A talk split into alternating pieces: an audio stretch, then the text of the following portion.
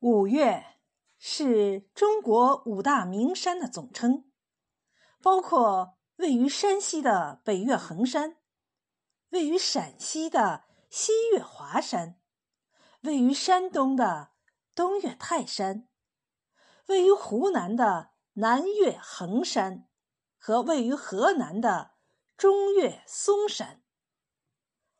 关于五岳的来历。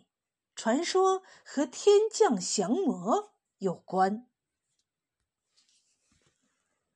传说在很久以前，玉皇大帝掌控着天上地下的一切事情。他有五员大将，个个神通广大，可以降妖除魔，辅助他治理天下。玉帝。有个小女儿，聪明漂亮，善解人意。这一年，小女儿到了出嫁的年龄。玉帝准备在这五员大将中挑选一个作为小女儿的夫婿，但是五员大将都很出色，到底选谁呢？玉帝一时还拿不定主意。有一天，玉帝接到了人间官员传来的消息，说东西南北四方出现了妖怪，他们无恶不作，闹得人间大乱，百姓无法正常生活，请求玉帝赶紧派兵下去为民除害。玉帝听后觉得此事重大，就急忙将天兵天将召集到宫里。商量对策。玉帝的五员大将之中，有个名叫山高的，是五员大将里面最年轻的一个。他修行年头尚短，武功在其他人之下，但是文采出众，满腹诗书，足智多谋。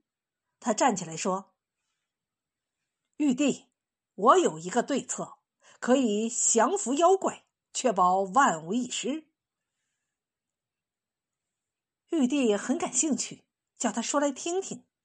他接着说：“据我观察，东西南北四方的妖怪分别是水怪、风魔、火妖和地兽，他们的威力均在我的四个哥哥之下。派哥哥四人前去，一定能将妖怪降服。”但是，四方得到的保护还不够，中原无人镇守也是万万不行的。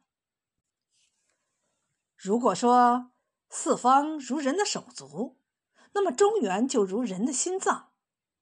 倘若中原出了大事，一切也将功亏一篑。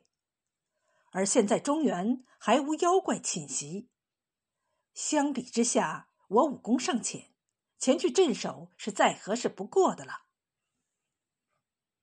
玉帝听了大喜，就传下圣旨，命五员大将带领天兵下凡降妖除魔。待到五员大将下到凡间，玉帝带着侍从来到了南天门。他拨开眼前的云彩，向四方望去，只见东方出现了一座大山，一员大将。正将水怪赶到山前，用手中的宝剑朝妖怪的头上砍去，水怪顿时撞到山上，摔的是粉身碎骨。再向西望去，西方也出现了一座大山，那员大将正将疯魔赶到山脚下，眼看他用手中的鞭子一抽，那疯魔就被打得魂飞魄散。败下阵去，玉帝很高兴，拍手大笑。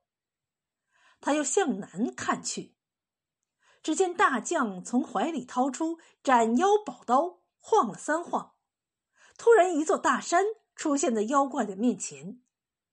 而火妖和大将战了几个回合，本已精疲力尽，一不小心撞到了大山上，顿时灰飞烟灭。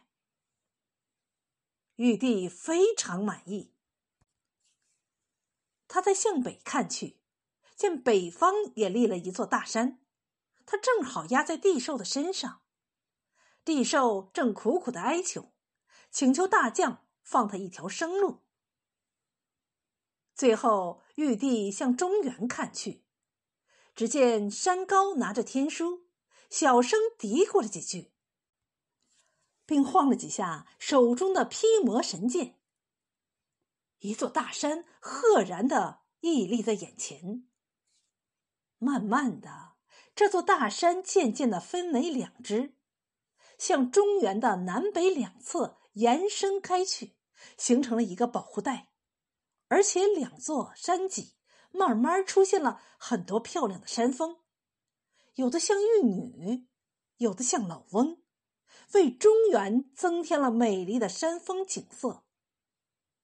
玉帝连连拍手叫好，他给五座大山都起了好听的名字，分别是东岳泰山、西岳华山、南岳衡山、北岳衡山和中岳嵩山。妖怪降服了，玉帝大摆宴席，为五员大将庆功。他见山高智勇双全，年轻有为。十分中意于他，就在宴会上宣布把女儿许配给他。之后，据说是接了玉帝的旨意，武则天在中岳嵩山上建起了登峰坛，举行嵩山大典。大殿之内还供着山高和玉帝之女的神像。而这个故事呢，就一直流传到今天。